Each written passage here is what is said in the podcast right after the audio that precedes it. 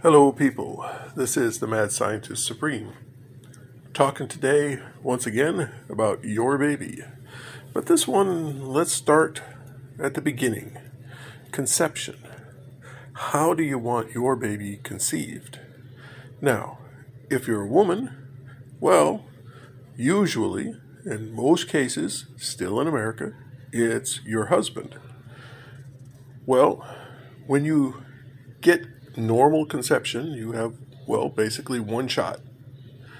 Now, if you were to take fertility pills, extract the eggs, put them on a grid, put in the seeds, wait till they get to the 8 or 16 stage cell, cell stage, take one cell out of each, do a DNA analysis, find the very best one, and implant that in you. Now, we have a problem with implantations right now. Doctors, I don't know why they're this incompetent, but they take four or five and put it at a time, hoping one will stick. Well, let's get that stickiness up. And we get it up with, well, glue.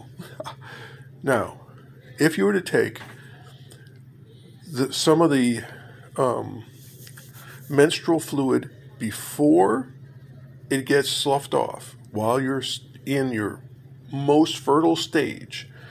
Take some of that blood out of the uterus, mix it with collagen, um, jello, make a little slurry of that, and all you need is a very small piece.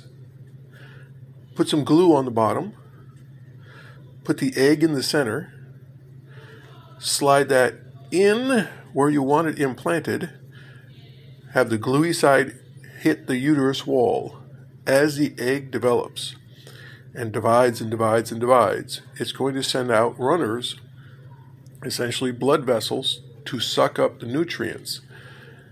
And that'll go past those collagen walls into the regular uterus. So you don't need four or five, you just need one. Now, keep four or five. If you had, let's say, 20, keep your best five. You can flush the rest, but keep the best five. Freeze those and hope for the best on the first best one. And if that one doesn't work, use the collagen for the next one and the next one and the next one. So, you can get a child person that way. Now, let's say you're a single woman or your husband's seed doesn't work. There is a sperm bank in California that only takes sperm from Nobel Prize winners. Maybe you want one of those. Or some other grand prize winner.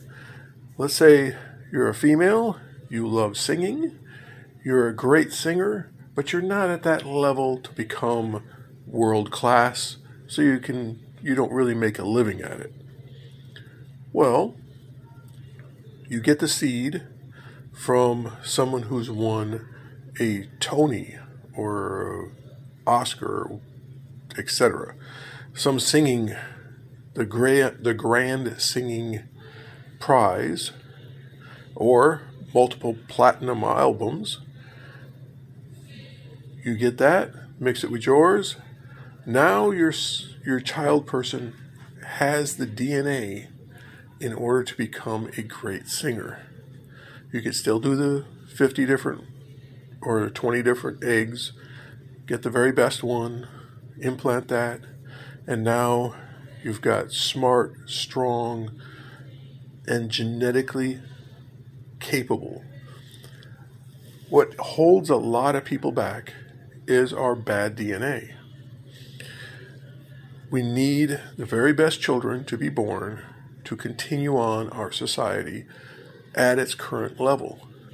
If our people keep getting worse, and if you're an old person, you can look out there and see the current generation is not what the last generation was. And there's a good reason for that. Over the mm, millennia, thousands and thousands of years, women have been having 10, 12 kids, and only on average two have been surviving because the world's population stayed roughly steady for thousands and thousands of years.